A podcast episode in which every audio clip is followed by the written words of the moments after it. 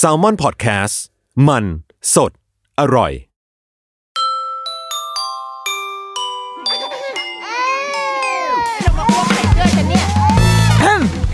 The Rookie Mom คุณแม่มือสมัครเลี้ยงกับนิดนก สวัสดีค่ะ The Rookie Mom คุณแม่มือสมัครเลี้ยง เย่เวอร์ชั่นกลับมาเสียงชัดแล้วจ้า วันนี้ได้กลับมาที่สตูดิโออีกครั้งค่ะ กลับเข้าสู่ห้องอัดแล้วรู้สึกแบบโอ้ดีจังเลย คุณภาพเสียงที่ดีที่ดือนะคะ ทุกคนก็จะได้ฟังเสียงในคุณภาพที่ดีอีกครั้ง วันนี้เราจะมาชวนกันคุยในประเด็นที่เราได้รับ inbox มาจากคุณผู้ฟังแหละ คือแบบ ทุกครั้งที่มีคนทักมาก็คือจะดีใจมาก อย่างน้อยก็เป็นการยืนยันว่ามีคนฟังรายการกูอยู่ แต่ว่าหลาย ๆ ครั้งอะเออก็ก็จะมีคนเหมือนแบบทักมาแชร์มาคุยกันอะไรเงี้ยค่ะ แล้วก็ก็จะมีบางคนก็จะฝากฝากเอาไว้แบบวันหลังพูดเรื่องนี้หน่อยนะคะ วันหลังช่วยคุยเรื่องนี้หน่อย หลาย ๆ ครั้งจะมี ซึ่งเราก็จะพูดไปแล้วบ้าง ติดค้างเอาไว้อยู่เยอะเหมือนกันอย่างประเด็นเนี้ย ก็แอบแบบประมาณหลายอาทิตย์เหมือนกันนะ ที่เพิ่งได้มีโอกาสเอามาคุยนะคะ ทั้งนั้น ไม่แน่ใจว่าตอนนี้คุณคุณพี่ที่ถามมาเนี่ย ตัดสินใจอะไรไปแล้วหรือยังเนาะแต่ว่าวันนี้อยากมาชวนคุยเรื่องเกี่ยวกับการมีลูกคนเดียว หรือการมีพี่น้อง อืมคือเราได้รับประเด็นมาค่ะ บอกว่าคือคุณคุณพี่คนนี้แต่เราจะไม่เรียกเขาคุณพี่เดี๋ยวเขาจะโกรธมาเนี่ย คุณคุณเพื่อนคนนี้ละกัน เขาก็ถามว่า คือเขาว่าตอนนี้เขาก็อายุ ประมาณหนึ่งแล้ว แล้วก็เพิ่งมีลูกคนแรก แล้วก็กำลังลังเลว่า ควรจะมีอีกคนดีไหม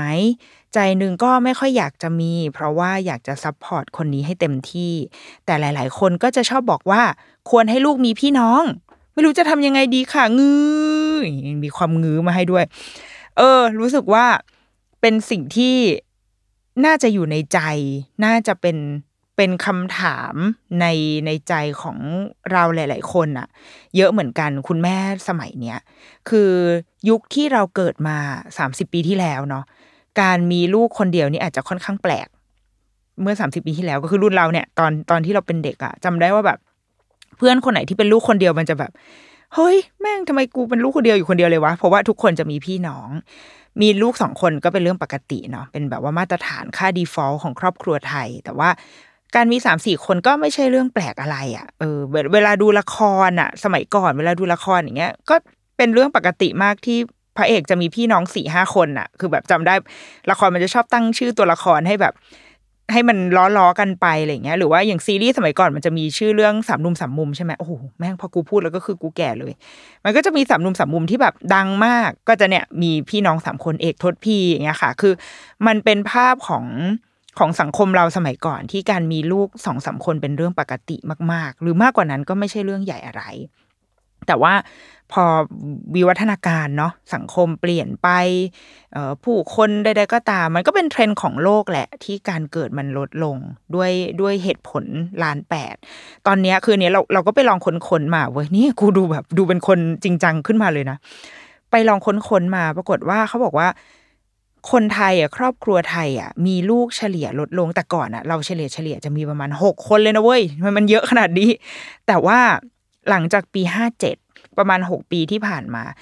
ลดลงมาเหลือหนึ่งถึงสองคน ก็คือแต่ละครอบครัวเนี่ยจะมีลูกหนึ่งถึงสองคนเป็นค่า default ซึ่งมันก็ถูกแล้วคือถ้าเรามองไปลองมองรอบกาย เราก็จะเห็นว่าเพื่อนเราใครๆรอบตัวก็จะมีลูกอยู่แค่นี้เนาะเออ ดังนั้นพอคำถามของคุณแม่คนเนี้ย ก็แอบแบบ เราว่ามันคงมีความโดนใจประมาณหนึ่งรวมถึงตัวเราด้วยเว้ยเราก็เคยประสบอยู่ในภาวะแบบนี้ อย่าใช้คำว่าเคยเลยดีกว่า ใช้คำว่าก็ยังประสบอยู่ดีกว่า เพราะว่าจริง ๆ เราตั้งใจมาก ๆเลยว่าเราจะมีลูกแค่คนเดียวนี่แหละ เพราะเราอยากเห็นการเติบโตของมนุษย์ เราอยากรู้ว่าคนเราอะ มันมันเกิดขึ้นอย่างไรและ โตขึ้นมาได้อย่างไร ดังนั้น มันก็มีความเป็นโปรเจกต์ทดลองอะว่าเออพอเรามีลูกแล้วเราก็ได้เฝ้ามองเห็นการเติบโตของเขา มันมันก็ดูเห็นแก่ตัวนิดนึงเนาะเพราะเราคิดถึงแต่มุมของเราเอง ดังนั้นถ้าถ้าเอาในแง่การตอบโจทย์ที่เราตั้งใจไว้มันตอบโจทย์แล้วนะ เพราะว่าเราได้เฝ้ามองการเติบโตเราได้เข้าใจแล้วว่าอ๋อกว่าจะโตมาผ่านหนึ่งขวบสองขวบสามขวบมันเป็นยังไง แล้วก็มันก็ยังเป็นโปรเจกต์ที่ยังต้องรันต่อไปเรื่อยๆ แต่ว่าถ้ามองในมุมของลูก ก็จะมีผู้ใหญ่หลายคนทักมาว่าเฮ้ยเดี๋ยวเขาไม่มีเพื่อนนะ เราก็จะแบบเพื่อนไปหาที่โรงเรียนโอ้เดี๋ยวเขาไม่มีสังคมนะเอาไปหาที่โรงเรียนก็ได้ เพื่อนหาที่โรงเรียนผัวหาที่โรงเรียนอะไรเงี้ยคือเรารู้สึกว่ามันไม่จำเป็นอะเออเรารู้สึกแบบนั้น แต่ว่าก็มีมีโมเมนต์สั่นคลอนนิดนึงเว้ยเมื่อประมาณ อืมน่าจะสักเดือนที่แล้วค่ะ เราได้มีโอกาสไปแบบ เหมือนไปร่วมวงเสวนาอะไรเงี้ยกับเป็นเหล่าอาจารย์ อาจารย์นักวิชาการหรือว่าคนที่ทำงานด้านเด็ก ซึ่งทุกคนอะ ใจดีมากๆเลยนะ ทุกคนเป็นคนแบบว่า มีเมตตากรุณามาก แล้วก่อนที่เราจะคุยเสวนากันนะคะ ก็มีการคุยกันนอกรอบว่าแบบ เอ้ย เป็นยังไง คุณแม่นิดนก มีลูกกี่คนเราก็อ๋อมีลูกคนเดียวค่ะกำลังจะสามขวบคุณครูก็ก็บอกว่า เอ้ย ไม่มีอีกคนเหรอ นี่ตั้งใจจะมีอีกคนไหม เราก็แบบ แหม มาอีกแล้วคำถามแพทเทิร์น เราก็จะแบบว่า อ๋อ ไม่มีแล้วค่ะ คนเดียวพอแล้ว ทุกคนก็จะแบบ เฮ้ย มีอีกคนดีนะ เพราะว่าแล้วเขาก็จะเริ่มแชร์ประสบการณ์ของเขาแล้วว่าแบบลูกอะ ต่อให้เราสนิทกับเขามากแค่ไหนอะ มีความเป็นเพื่อนกับเขามากแค่ไหนอะแต่เขาก็ไม่ได้มองเราเป็นเพื่อนนะยังไงมันก็ยังมีกำแพงหรือว่ามีอะไรบางอย่างที่เราก็จะมองแม่เป็นแม่ ต่อให้แม่ทำตัวเป็นเพื่อนกูตลอดเวลาอย่างเงี้ยแต่ว่าแม่ก็คือแม่เออดังมันแม่ไม่มีทางแทนเพื่อนได้อะไรเงี้ยแต่ว่าถ้าเมื่อไหร่ที่เขามีพี่น้องอะเขาจะมีมีคนคุย มีคนที่ คุยเรื่องที่เป็นเรื่องลับอะบางอย่างเด็ก ๆ มันจะมีเรื่องลับที่แบบกูคุยกันได้กับพี่น้องประประชุมกันในห้องนอนอะไรเงี้ยที่แบบพ่อแม่จะไม่รู้ ซึ่งถ้าลูกเราไม่มีพี่น้องเขาก็จะขาดตรงนี้ไป เออ ซึ่งเราก็เราก็รู้สึกว่า อืม อะโอเค รับฟัง รับฟังเอาไว้ แต่ก็ยังยังยืนยันในในจุดยืนอยู่ว่าคนเดียวก็พอแล้ว แล้วก็มีอีกครั้งหนึ่งได้คุยกับเป็นพี่ที่ทำงานเขาก็มีลูกคนเดียวเหมือนกัน ซึ่งลูกตอนนี้เขาโตแล้วค่ะ ลูกเขาโอ้น่าจะยี่สิบกว่าอะไรเงี้ยก็เลยคุยคุยกับเขาว่าเออการมีลูกคนเดียวนี่มันโอเคไหมพี่เขาก็บอกว่าคือมันก็ดีในแง่ที่แบบเราก็เราก็สบายคือมีลูกคนเดียวเราก็เลี้ยงสบายถูกไหมแต่ว่าตอนเนี้ยคือพอลูกเขาเริ่มโตแล้ว ตัวพี่เขาเองก็อายุมากขึ้น คนในครอบครัวทุกคนก็อายุมากขึ้น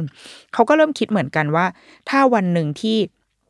คนในครอบครัวเกิดเป็นอะไรไป สมมติพ่อแม่ แม่เกิดเป็นอะไรไปขึ้นมา หรือว่าที่บ้านมีคุณปู่คุณย่าคุณตาคุณยายเกิดเป็นอะไรขึ้นมา คนที่ต้องรับบทหนักอะ คนที่ต้องรับภาระอะมันมีแค่คนเดียวอะ ก็คือก็คือลูกคนเนี้ย คนเดียว สมมติ คุณพ่อเป็นอะไรขึ้นมา คนที่ต้องจัดงานให้รับภาระทุกอย่างก็คือคนนี้คือเขาไม่มีเพื่อนคู่คิดอะ เขาไม่มีใครที่จะเข้ามาช่วยเหลือตรงเนี้ย เออ ซึ่งก็เป็นสิ่งที่พี่เขาก็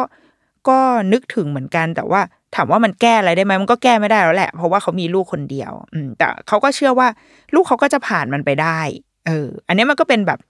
เป็นข้อดีข้อเสียของของการมีลูกคนเดียวหรือสองคนอะไรอย่างนี้เนาะที่ที่เราเคยได้ฟังมา แต่ว่าเราว่าไอ้คำถามเนี้ยมันไม่มีคำตอบที่แบบที่ชัดเจนอะที่สามารถแบบ เอ้ย มีคนเดียวเลยค่ะ หรือมีสองคนเลยค่ะ เพราะว่าสุดท้ายแล้วมันก็เป็นเรื่องของแต่ละครอบครัวแหละ ที่จะที่จะเอาไปชั่งน้ำหนักกันอะไรแบบเนี้ยค่ะ เราอยากแชร์ในมุมของเราบ้าง เออ เพราะว่าเราเป็นคนที่มีพี่น้อง แต่เราอยากมีลูกคนเดียว และเราก็รู้สึกว่า แม้เราจะเป็นคนที่มีพี่น้องอะ่ะ แต่เราก็โตมาในแบบลูกคนเดียวเหมือนกัน ตายแล้วฟังดูเหมือนฉันแบบแตกหักกับพี่ชายอย่างนี้หรอไม่ใช่นะคือเรามีพี่ชาย ซึ่งพี่ชายเราเนี่ยค่ะ อายุต่างจากเราสิบเอ็ดปี คือแบบ คือเรามีช่วงหนึ่งในชีวิตเว้ยที่เราเคยคิดว่าหรือจริงแล้วกูเป็นลูกของพี่ชายวะแบบไปทำผู้หญิงท้องแล้วแบบแล้วแม่ก็เลยไปเอามาเลี้ยงกูดูละครมากเกินไปจริงๆแหละ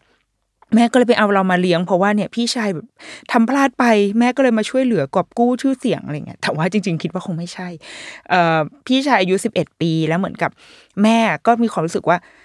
เหงาคือมีมีลูกชายคนเดียวแล้วความลูกชายอะลูกชายมันก็จะแบบว่าไม่ค่อยมาคลอเคลียอะไรอย่างนี้ใช่ไหมแม่ก็รู้สึกเหงาขึ้นมาก็เลยแบบว่า มาฉันมีลูกอีกคนดีกว่านางลูกชายแกไปไกลเลย แล้วก็ก็เลยได้ลูกสาวมาก็คือดิฉันเอง ดังนั้นอะ พอเรา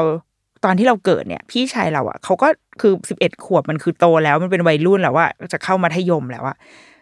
เหมือนจังหวะชีวิตของเราอะมันไม่ตรงกัน ตอนที่เราเกิดปุ๊บยังยังเป็นเด็กไม่ค่อยรู้เรื่องพี่ชายเราก็เข้ามัธยมเขาก็มีโลกของเขาเด็กช่วงวัยมัธยมมันเป็นวัยที่ทุกคนมีโลกส่วนตัวของตัวเองสูงมากใช่ไหมพอเราเริ่มโตหน่อย เราจะเข้าโรงเรียนประถม พี่ชายเราจะเข้ามหาวิทยาลัย ก็เข้ามหาวิทยาลัยไปเป็นอยู่หอ ไปเป็นเด็กหออะกูไม่ได้เจอพี่อีก พอเราเริ่มแบบโตขึ้นมาอีกนิดนึงเริ่มรู้เรื่องมากขึ้น พี่เราก็ทำงานก็ไปอยู่แบบเขาก็ไปเช่าบ้านอยู่เองอยู่กับแฟนอะไรอย่างเงี้ยค่ะ มันก็เลยกลายเป็นว่าตลอดชีวิตที่เราโตมาเนี่ย เราไม่ได้เติบโตมากับเขาอะเราไม่ได้ไม่ได้ใช้เวลาไม่ได้พูดคุยปรึกษาไม่คือแทบจะไม่ได้มีแบบปฏิสัมพันธ์อะไรกันมากมายเลย มันมีแค่แค่ความรู้สึกว่าอ๋อเขาคือพี่ชายเราเป็นเป็นแบบความผูกพันทางสายเลือดอะไรเงี้ยแต่ถามว่าสนิทชิดเชื้ออะไรขนาดนั้นไหมก็ ก็ไม่ เออ ซึ่งมันเลยทำให้เรารู้สึกว่า จริง ๆ แล้วการเป็นการมีพี่น้องมันก็ไม่ได้ขนาดนั้น เพราะว่าเราก็มีพี่น้องแต่เราก็รู้สึกว่าเราเป็นลูกคนเดียวแต่ไม่ได้ไม่ได้เกลียดหรืออะไรกันนะ มันแค่แบบว่าเราไม่ได้เราไม่ได้โตมาด้วยกัน แล้วอายุเรามันห่างกันมากเกินไปอะค่ะ ดังนั้นอะ แล้วบวกบวกกับว่าสามีเราก็เหมือนกันเว้ยก็เป็นคนที่มีพี่น้อง แล้วก็มีพี่ชายหนึ่งคนเหมือนกัน แล้วพี่ชายเนี่ยก็สนิทกันตอนเด็กๆ แต่ด้วย character ของทั้งสองคนเมื่อโตขึ้นมาความเป็นตัวของตัวเองของแต่ละคนที่แบบเป็นคนพูดน้อย คือแม่งผัวกูก็คือพูดน้อย พี่ชายคือพูดน้อยกว่า สมมติสมมติดิฉันพูดสิบคำสามีพูดห้าคำพี่ชายจะพูดมาหนึ่งคำอะไรเงี้ยคือมันเป็นกลายเป็นว่าเป็น character ของเด็กผู้ชายสองคนที่พูดน้อย แล้วก็ ไม่ค่อยแสดงความรู้สึก ก็เลยกลายเป็นว่า เป็นพี่น้องที่พอยิ่งโตมาก็ยิ่งห่างกันไป ไม่ค่อยได้คุยกันอะไรเงี้ย เรากับแฟนเราก็เลยมีความคิดที่ค่อนข้างตรงกันว่า ไม่ต้องมีพี่น้องก็ได้ เพราะว่าเราสองคนก็ก็โตมากึ่งกึ่งว่าจะมีก็เหมือนไม่มีอะไรแบบเนี้ยเออดังนั้น ลูกไม่ต้องมีพี่น้องก็ได้แหละ และตัวเราเองก็ก็เชื่อในเพื่อนประมาณหนึ่งเพราะว่าเราก็โตขึ้นมาได้รอดมาได้ก็ด้วยเพื่อนเหมือนกันแบบเพื่อนตั้งแต่มัธยมยันเพื่อนมหาลัยอย่างเงี้ย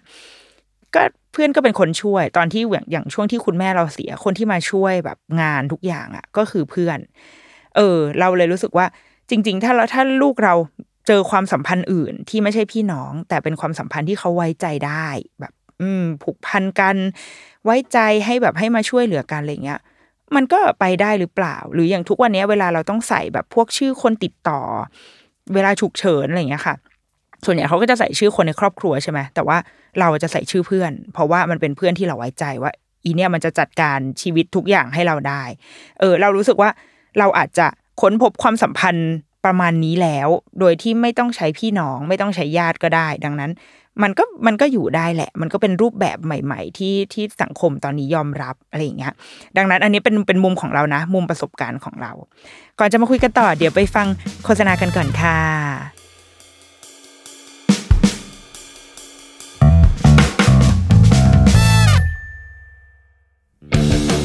สวัสดีครับ ผมทอมจากกรีฑยมพยอม โฮสต์รายการ Survival Trip เที่ยวนี้มีเรื่องในเครือ s t a l m o n Podcast ครับแม่คุณผู้ฟังครับ นี่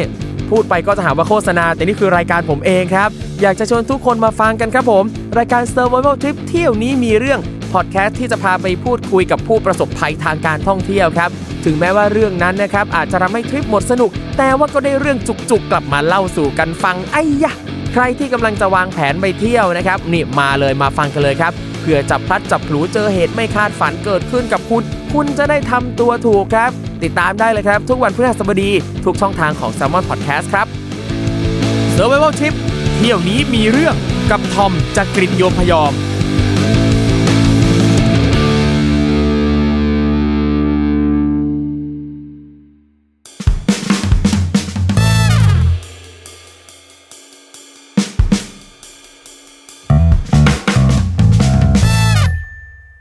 มาคุยกันต่อเรื่องของพี่น้องเนาะกลับมาที่ความเป็นคุณพ่อคุณแม่สมัยนี้บ้าง เมื่อตะกี้เป็นแบบประสบการณ์ส่วนตัวเนาะว่าแบบการโตมาแบบมีหรือไม่มีพี่น้องมันเป็นยังไง ทีนี้กลับมาในมุมของคุณพ่อคุณแม่ปัจจุบันละ เพราะว่าก็มีคุณแม่หลายคนที่เรารู้จัก ลูกเราตอนนี้เขาสามขวบใช่ไหมคะ ก็จะมีคุณแม่รุ่นเดียวกันเนี่ย ที่ที่ลูกคนโตอายุสามขวบเท่าลูกเราเนี่ย ตอนเนี้ย ลูกคนที่สองก็คือทยอยหนึ่งขวบละประมาณเป็นค่า default อะจะต้องห่างกันประมาณสองปี ลูกคนลูกคนที่สองอายุประมาณหนึ่งขวบ หรือบางคนก็เพิ่งคลอดอะก็จะเป็นช่วงแบบช่วงมีลูกคนที่สองหรือบางคนก็คือเป็นลูกคนที่สามก็มีเว้ย เพราะว่า เพราะว่าอะไร เพราะว่าไม่ได้ตั้งใจนั่นเอง ก็จะมีส่วนใหญ่ พวกคนที่มีคนที่สามมักจะเออเกิดจากความบังเอิญซะเป็นส่วนใหญ่นะคะ อ่า แต่ว่าเนี่ยแหละ อันนี้ก็จะเป็นกลุ่มของคนที่มีพี่น้อง อีกกลุ่มหนึ่งอะก็คือ คนแบบเราเว้ยที่ยังยืนหยัดว่าจะมีลูกคนเดียว เคยได้ชวนคุยว่าจะเปลี่ยนใจไหมจะมีน้องไหม หลาย ๆ คนก็บอกว่าไม่เอาแล้ว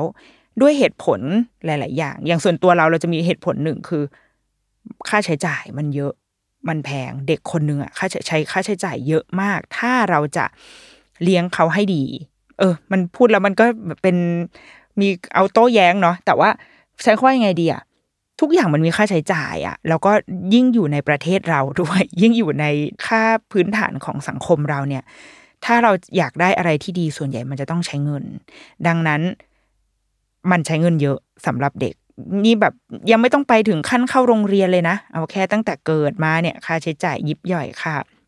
ผ้าอ้อม เสื้อพงเสื้อผ้าค่ะไปเรียนเสริมพัฒนาการซึ่งเอาจริงมันก็ไม่จำเป็นถูกไหมแต่ว่า พ่อแม่สมัยนี้มันก็ต้องมีนู่นนี่หรือว่ารวมถึงเช่นความใส่ใจที่เราจะมีให้กับลูกอะไรเงี้ยมันมันรวมอยู่ในก้อนนี้ทั้งหมดเออดังนั้นมันมันใช้ค่าใช้จ่ายเยอะจริง ๆ กับสองที่เรามักจะได้ยินจากคุณพ่อคุณแม่ที่ยังมีลูกคนเดียวอยู่ก็คือเขาบอกว่าเขามันเป็นเรื่องของทางใจแล้วอะเขารู้สึกว่าเขายังยังไม่ ยังไม่สามารถหมดห่วงจากคนนี้ไปได้อะจากคนแรกเหมือนอย่างเหตุผลที่คุณแม่ที่ตั้งคำถามนี้มากับเราอะคล้ายๆกันเลยคือเขาบอกว่าอยากจะ support คนนี้ให้เต็มที่ บางคนก็บอกว่ายังเป็นห่วงคนนี้อยู่ ยังรู้สึกว่ายังไม่พร้อมที่จะเอาใครอีกคนเข้ามาในชีวิต แล้วก็ทำให้ลูกแบบปั่นป่วนทำให้ลูกเป๋อะไรเงี้ยรู้สึกว่ายังอยากให้คนนี้เป็นที่หนึ่งเป็นแก้วตาดวงใจอยู่อะไรแบบเนี้ย ซึ่งเออแล้วว่าเซอร์ไพรส์เหมือนกันเวลาที่ได้ยิน เหตุผลแบบนี้ค่ะ เพราะว่าถ้าโดยส่วนตัวเราเราก็จะคิดแต่เรื่องเงินคือกูกูขับเคลื่อนแบบทุนนิยมมากแบบเรื่องเงินเรื่องเวลาเรื่องความเหนื่อยอะไรแบบเนี้ยแต่พอพอมาได้ยินเหตุผลในมุมทางใจอะ่ะเออเราว่ามันมีความน่าสนใจเหมือนกันว่า มันเหมือนกับยิ่งสมัยเนี้ย พวกเพจที่เป็นเพจการเลี้ยงลูกอะค่ะ แบบคุณหมอประเสริฐ คุณหมอ โอเลี้ยงลูกตามใจหมอเลี้ยงลูกนอกบ้านอะไรเงี้ย คุณหมอหลาย ๆ คนอะก็จะเริ่มมีการตอบคำถามในประเด็นพี่น้องอะ มาค่อนข้างเยอะมาก เราก็เข้าไปอ่านแหละ แม้ลูกจะไม่ได้มีพี่น้อง แล้วก็เราเราก็เลยพบว่าประเด็นพี่น้องอะมันเป็นเรื่องละเอียดอ่อนมาก สมัยก่อนตอนเราโตมาเนี่ย พวกเราที่วัยยี่สิบสามสิบเนี่ย เราจะโตมาด้วยชุดความคิดที่ว่า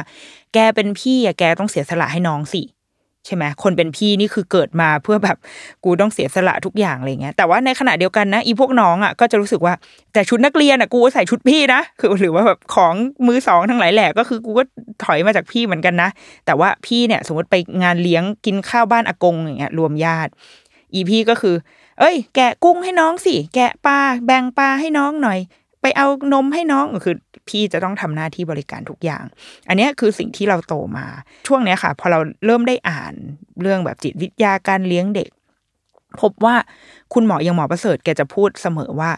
ต้องให้พี่รักพี่มากกว่านิดหน่อย ต้องทำให้พี่เนี่ยมาเป็นพวกเดียวกับแม่ให้ได้ ดังนั้น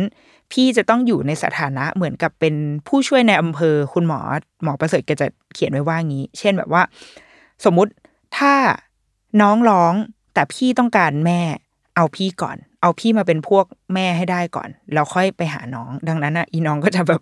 มีปมในใจนิดนึงว่าทำไมกูร้องแล้วแม่ไม่มาอะไรเงี้ย แต่ว่าแม่ต้องเอาพี่ให้ได้ก่อน เพราะเมื่อไรก็ตามที่ที่พี่ซื้ออะคือพี่เชื่อว่าแม่ยังรักเขาอยู่ แม่ยังไม่ได้ลดทอนความสำคัญเขาไปอะ เขาถึงจะซื้อน้อง เพราะตอนเนี้ยน้องเขายังไม่ได้มีความผูกพันในเชิงว่าแบบ โอ้คนนี้ได้แชร์ DNA กับฉัน หรือว่าอีคนนี้แหละมันจะมาเปลี่ยนไตให้กูตอนที่กูแก่อะไรเงี้ย คือมันยังไม่มีความความรู้สึกตรงนี้เขารู้สึกแค่ว่า ใครวะ ไอเนี่ยมันมาแย่งเวลามาแย่งความสนใจของแม่ไป เออ มันเด็กเมื่อตอนเล็กๆเขารู้สึกแค่นั้น ดังนั้นอะแนวทางของคุณหมอหรือว่าแนวทางการเลี้ยงที่ที่ควรจะเป็นมันดันกลายเป็นว่า เราอะต้องสนใจพี่ก่อน อย่าไปบอกให้พี่เสียสละ อะไรให้น้องทุกๆอย่าง ซึ่งมันจะเกิดความรู้สึกว่าทำไมกูต้องทำแล้วก็กลายเป็นการเกลียดน้องไปในที่สุดอะไรอย่างนี้ใช่ไหมเนี่ยมันมีประเด็นอะไรแบบเนี้ยที่ทำให้เราเชื่อว่าทำให้พ่อแม่หลายคนอะกังวลเว้ยกังวลที่จะมีลูกคนที่สองเพราะไม่รู้ว่าตัวเองจะแฮนด์ล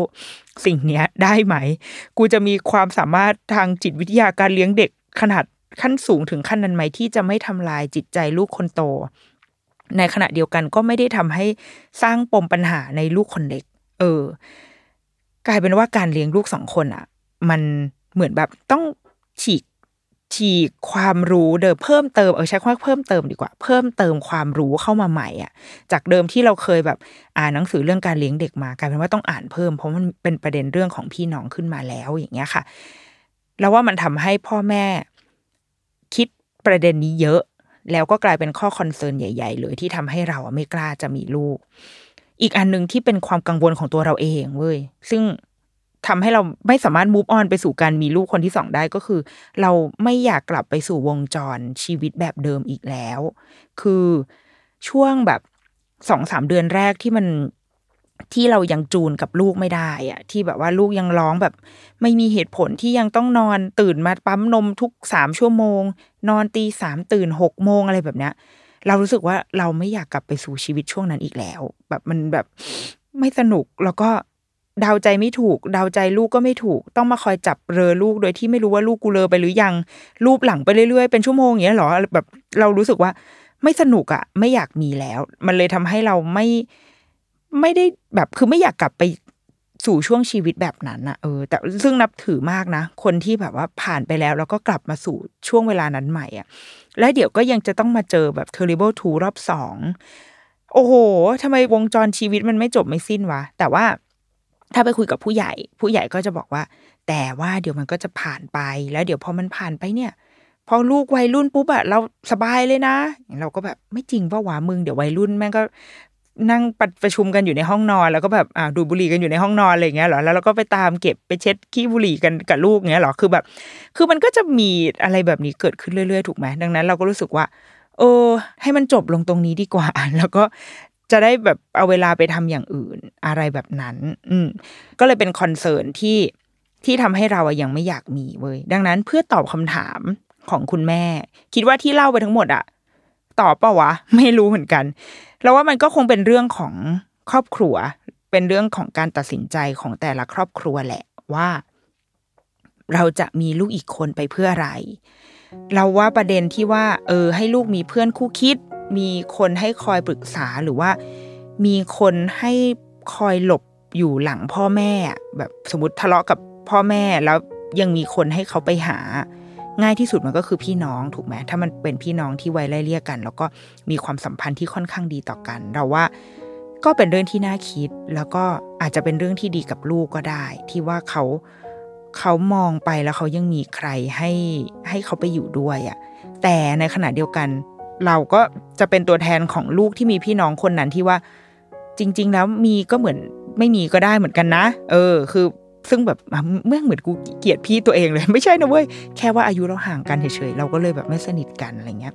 เออคือแต่ว่าเราก็จะผ่านพ้นช่วงเวลาแบบนั้นไปได้ด้วยเพื่อนแทน ดังนั้นเราว่ามันก็ทดแทนกันได้มั้งอ่าอันนี้เป็นตอบคำถามข้อที่หนึ่งข้อที่สองคือ เราพร้อมหรือเปล่า ทั้งกายและใจและเงินด้วย กายก็คือร่างกายสุขภาพร่างกายเราแบบโอเคที่จะ ถือกำเนิดเด็กอีกคนใช่ไหม เพราะว่าการท้องมันกินพลังงานชีวิตเยอะมาก รวมถึงการเลี้ยงเด็กคนหนึ่งมันมันสูบพลังงานเราไปเยอะเหมือนกัน ใจเราโอเคใช่ไหม เราอาจจะต้องแบบกลับสู่สภาวะแบบซึมเศร้าหลังคลอดอะไรเงี้ยอีกครั้งเราโอเคใช่ไหม และคนรอบข้างเราโอเคแล้วใช่ไหม เราเข้าใจว่าประสบการณ์จะทำให้คนรอบข้างคุณแม่รวมถึงตัวคุณแม่เองอะแข็งแกร่งขึ้น คือทุกคนจะรู้แล้วว่า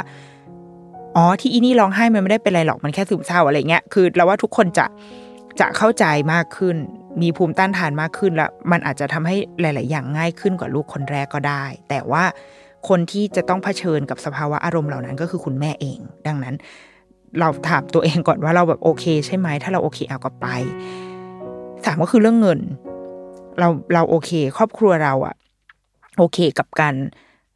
มีลูกอีกคนใช่ไหม เพราะว่าค่าใช้จ่ายมันก็จะ เบิ้ลขึ้นมา เยอะเหมือนกันอ่าพวกเข้าเข้าของเข้าของอะไรอย่างเงี้ยอาจจะใช้ของลูกคนโตได้ ถ้ายังไม่ได้ขายไป อย่างเช่นเราเป็นต้นดิฉันคือขายทุกอย่างไปแล้ว ถ้ามีลูกก็คือเริ่มต้นซื้อใหม่ทุกอย่าง แต่ว่าหลาย ๆ คนก็มีการแบบเก็บของไว้ถูกไหมอะพวกค่าใช้จ่ายเข้าของอาจจะไม่ค่อยเยอะ แต่ว่าค่าใช้จ่ายแบบอื่น ๆ อะ แบบเช่น ไปกินบุฟเฟ่อย่างเงี้ยอะกูต้องต้องจ่ายคูณสองนะ สมมติไปมีครอบครัวมีสี่คน พ่อแม่ลูกสองคนก็คือคูณสี่นะ เอาว่าแค่ทุกวันเนี้ยลูกเรากำลังส่วนสูงกำลังจะพ้นการกินบุฟเฟ่ฟรีอะก็คือถ้าไปกินบุฟเฟ่ต้องเสียตังค์ราคาเด็กอะเรายังคิดหนักเลยนะเว้ยแบบ จะไปกินบุฟเฟ่สักครั้งหนึ่งก็เอาไงดีวะไม่กินดีไหมพ่ออะไรเงี้ยเพราะว่า เพราะว่าลูกก็ไม่ได้กินเก่งกินเยอะขนาดนั้นอะเออแล้วนี่ถ้ามีลูกอีกคนนึงก็คือโอ้โหคูณเข้าไปอีกคนนึงอะค่าใช้จ่ายอย่างเงี้ย คือมันไม่ใช่แค่เรื่องค่าเทอม หรือว่าค่าเรียนพิเศษหรือค่าอื่น ๆ แต่มันมันมีค่าใช้จ่ายในชีวิตประจำวันแบบนี้ที่มันจะเพิ่มขึ้นมา บินไปเที่ยวก็ต้องจ่ายค่าที่นั่งลูกสองคนจากเดิมหนึ่งคน ก็กลายเป็นว่าทริปหนึ่งคูณสี่โอเคใช่ไหมอย่างเงี้ยเหล่านี้มันคือแบบคือดีเทลที่เราอาจจะต้อง ต้องคิดนิดหนึ่งอะเราอาจจะคิดว่า เออ ไม่เป็นไรหรอกเดี๋ยวประหยัดกับเบียดกเกษียณเอาเอาก็ได้ แต่ว่าเมื่อถึงเวลาจริง ๆ ก็ต้องแบบก็ต้องนึกถึงคำนั้นที่เรานึกเอาไว้ได้ด้วยนะเว้ยว่าแบบ เราได้คิดกันไปแล้วว่ากูจะกระเบียดกระเกษียณแต่ไม่ใช่ว่าพอพอไปถึงหน้างานแล้วแบบทำไมเราถึงทำไม่ได้ทำไมทำไมแบบต้องจ่ายเงินแพงขนาดนี้แล้วก็กลายเป็นความเครียดในครอบครัวอย่างเงี้ยเออเราว่าอันเนี้ยก็น่าจะต้องคิดให้เยอะ อันที่สี่แล้วว่ามันคือเรื่องของความพร้อมรวมๆด้วยนะ ว่าการมีลูกอีกคน คือลูกคนแรกเนี่ยมันน่าจะมีการวางแผนชีวิตเอาไว้ประมาณหนึ่งอะเช่น คุณแม่จะลาสามเดือนหกเดือนนะ พอลูกเริ่มโตขึ้น จะให้ย่ายายเป็นคนดูแลต่อ พอลูกโตขึ้นอีกหน่อย ลูกคนนี้จะเข้าโรงเรียนคือมันมีการวางแผนเพื่อให้ทุกคนในครอบครัวใช้ชีวิตได้ใช่ไหมคะแต่ทีเนี้ยพอเวลาเรามีลูกคนที่สอง มันเหมือนแผนเราได้ดำเนินไปแล้ว เช่น ตอนนี้คุณแม่กลับไปทำงานแล้ว แล้วอ้าวเรากำลังจะมีลูกอีกคนนึง สมมติคุณแม่ลางานหกเดือน แล้วหลังจากหกเดือนอากงอาม่ายังโอเคกับการเลี้ยงเด็กคนนี้อยู่ใช่ไหม เพราะว่าอายุเขาก็ล่วงเลยมา เขาไม่ใช่คนที่ฟิตปังเหมือนตอนหลานคนแรกแล้ว อาจจะแบบโอ้ยไม่ค่อยไหวแล้วอ้าวแล้วใครจะเป็นคนเลี้ยง เป็นพี่เลี้ยงหรือยังไงอะไรเงี้ยเราว่าอาจจะต้องสำรวจความพร้อมตรงนี้โดยรวมด้วย เพราะไม่อย่างนั้น เรารู้สึกว่าถ้าตอบคำถามทั้งหมดแล้วหรือทั้งเรื่องกายเรื่องใจเรื่องเงินเรื่องความพร้อมเรื่องอะไรก็ตามทั้งหมดอะแล้วเราสึกว่า เออ ได้ครอบครัวเราโอเค ก็ไปต่อ แต่ถ้าเกิดแบบเรารู้สึกว่ามันมีตรงไหนที่ติดขัดอะไรเงี้ย เราว่าเราอาจจะต้องกลับมาถามกันเอง ถามตัวเองแล้วถามคนในครอบครัวถามสามีกันอีกทีอะว่า จริง ๆ แล้วเราอยากมีลูกอีกคนอะเพื่ออะไรจุดประสงค์เหตุผล เป้าหมายมันคืออะไรกันแน่ เราจะมีความสุขกับสิ่งนี้จริง ๆ ใช่ไหม เราแบบมีลูกเพื่อหวังให้ลูกคนโตแบบมีความสุข แต่ในขณะที่ลูกคนเล็กอาจจะแบบระทมทุกข์หรือว่าคนในครอบครัวระทมทุกข์กันไปตลอด เวลาตลอดการเติบโต เพราะว่าแบบเรากระเบียดกระเสียนกันเหลือเกินหรือเปล่าอะไรอย่างเงี้ย เราว่าน่าจะต้องย้อนกลับไปไปถามไปที่จุดตั้งต้นเดิมอะให้ชัดเจนก่อน แต่ถ้าเราสึกว่านี่มันคือแบบ มันคือเป้าหมายของครอบครัวเรา เราจะมีกันแบบนี้ ครอบครัวใหญ่โตเราจะไปกันได้ และเรามีความสุขกันไปได้ตลอดทางแน่ ๆ หรือถ้ามีความทุกข์เราก็จะจัดการมันไปได้ด้วยความเข้าใจว่า ว่าเราตั้งต้นกันมาแบบไหนอย่างเงี้ยเอออย่างนั้นอะเราว่าลุย แต่ต้องไม่ใช่การแบบ มีเพราะว่าคนอื่นบอกให้มี หรือว่ามีเพื่อแบบเพื่อตอบโจทย์อะไรบางอย่างที่ที่สุดท้ายแล้วเราไม่ได้นึกถึงเด็ก ที่จะเกิดมาด้วยอะ่ะเราว่าอย่างเราก็อาจจะเป็นแบบ อาจจะเป็นผลผลิตที่เหมือนกับแม่ก็อยากมีเราในตอนที่ที่เราที่ที่คุณแม่ก็อายุเยอะแล้ว พี่ชายก็อายุเยอะแล้วอย่างเงี้ย มันก็กลายเป็นว่า เราก็เป็นลูกที่มีพี่น้อง แต่มีความเหงาเหมือนลูกคนเดียว เพราะว่าอ้าวมีพี่แต่ก็ไม่ได้เจอพี่สักเท่าไหร่เลยอะไรแบบเนี้ย คือสุดท้ายเราก็กลายเป็นเป็นเด็กมีปัญหาหรออ้าวกูเป็นเด็กมีปัญหาแล้วเนี่ย เออนึกออกไหมคือ เนี่ยมันคือแบบ มันเป็นเป้าหมายระยะ อาจจะเป็นเป้าหมายระยะสั้นของแม่ในตอนนั้นนะแบบฉันอยากมีลูกสาวเอามาแบบนั่งคุยเมามอยกันในตอนแบบวัยเด็ก เพราะว่าลูกสาวมันจะคลอเคลียอย่างเงี้ยแต่ว่าพอในระหว่างทางการเติบโตเราก็ อืม ก็อาจจะมีความเหงาเหงาเศร้าๆแบบอ้าวทำไมไม่ได้เล่นกับพี่บ้างอะไรแบบเนี้ย อยู่อะ เออ เราว่าต้องนึกถึงลูกด้วย ทั้งลูกคนโตและลูกคนเล็กที่จะเกิดมาอะไรเงี้ยค่ะ แล้วว่ามันมันมีอะไรหลายอย่างให้เราแบบ คิดคำหนึ่งอะแต่ว่าถ้าที่สุดแล้วแบบจะตัดสินใจกันแบบไหนอะเราว่าก็เป็นเรื่องที่ที่เข้าใจได้แล้วก็เคารพทุกการตัดสินใจของครอบครัวเช่นกัน แล้วก็ อืม เป็นกำลังใจให้ทุกครอบครัวแหละเราว่าด้วยบ้านประเทศเราอะมันไม่ได้แบบง่ายกับการมีเด็กขนาดนั้นนะแล้วก็ไม่ได้มีนโยบายอะไรที่แบบจูงใจให้เราอยากมีลูก คนที่สองอะไรอย่างนี้ถูกไหมเออแต่เราเราเพิ่งค้นพบนะว่า จริง ๆ การมีลูกคนที่สองอะสำหรับการเข้าโรงเรียนหลาย ๆ ที่อะโรงเรียนที่มันเข้ายากๆอะมันดีเว้ยเพราะว่าลูกคนที่สองอาจจะได้สิทธิ์ในการเข้าโรงเรียนอัตโนมัติ เออ อันนี้เป็นข้อดีของการมีลูกคนที่สองเอ๊ะ มันใช่มันเป็นข้อดีเปล่าวะเออ ก็คือถ้าเราสามารถเอาคนพี่เข้าโรงเรียนนั้นไปได้อะอีกคนที่สองก็คือสบายละ คุณแม่ก็คือจูงลูกเดินเข้าโรงเรียนได้เลย เพราะว่าถ้าแม่ไม่ได้ไปแบบมีเรื่องตบตีกับคุณครูอะไรเงี้ยนะ คือถ้าเป็นแม่ปกติที่ใช้ชีวิตตามปกติเนี่ยก็เอาเข้าโรงเรียนได้เลย แต่ว่าถ้าแม่เคยไปแบบไปเผาป่าในโรงเรียนหรือว่าเอ่อไปทิ้งขยะไม่ลงถังในโรงเรียนจนมีปัญหากับครูใหญ่ไออันนั้นอะว่ากันอีกทีหนึ่งอันนี้อันนี้เป็นอีกหนึ่ง benefit หรืออย่างเช่น บางโรงเรียนก็จะมีส่วนลดพี่น้องด้วย อันนี้ก็เป็น benefit ในการจูงใจ แต่ก็เนี่ยมันเป็น benefit ที่เกิดจากแบบภาคเอกชนเว้ยแต่ว่าในภาครัฐเนี่ยมันมันไม่ค่อยมีอะไรช่วยเหลือเราเท่าไหร่ เออมัน นั่นแหละ เราก็หวังเป็นความหวังพูดกูพูดมาทุกอีพีอะว่า เรามีความหวังเสมอว่าแบบจะมีใครที่ช่วยแบ่งเบาภาระของแบบพ่อแม่ อย่างเป็นเป็นระบบและเป็นรูปธรรมได้บ้าง แต่ก็มันก็ยังค่อยๆเนาะค่อย ๆ เป็น ค่อย ๆ ไป เราก็ต้องพึ่งพาตัวเองกันต่อไป แต่ถ้าเราคิดว่าเราพึ่งพาตัวเองไม่ไหว ก็มีลูกคนเดียว โอเคค่ะ เดรุกี้มัมคุณแม่มือสมัครเลี้ยงที่มีลูกคนเดียวคนนี้ก็จบ EP 40 เอาไปก่อนนะจ๊ะ แล้วเดี๋ยวพบกันอาทิตย์หน้า สวัสดีค่ะ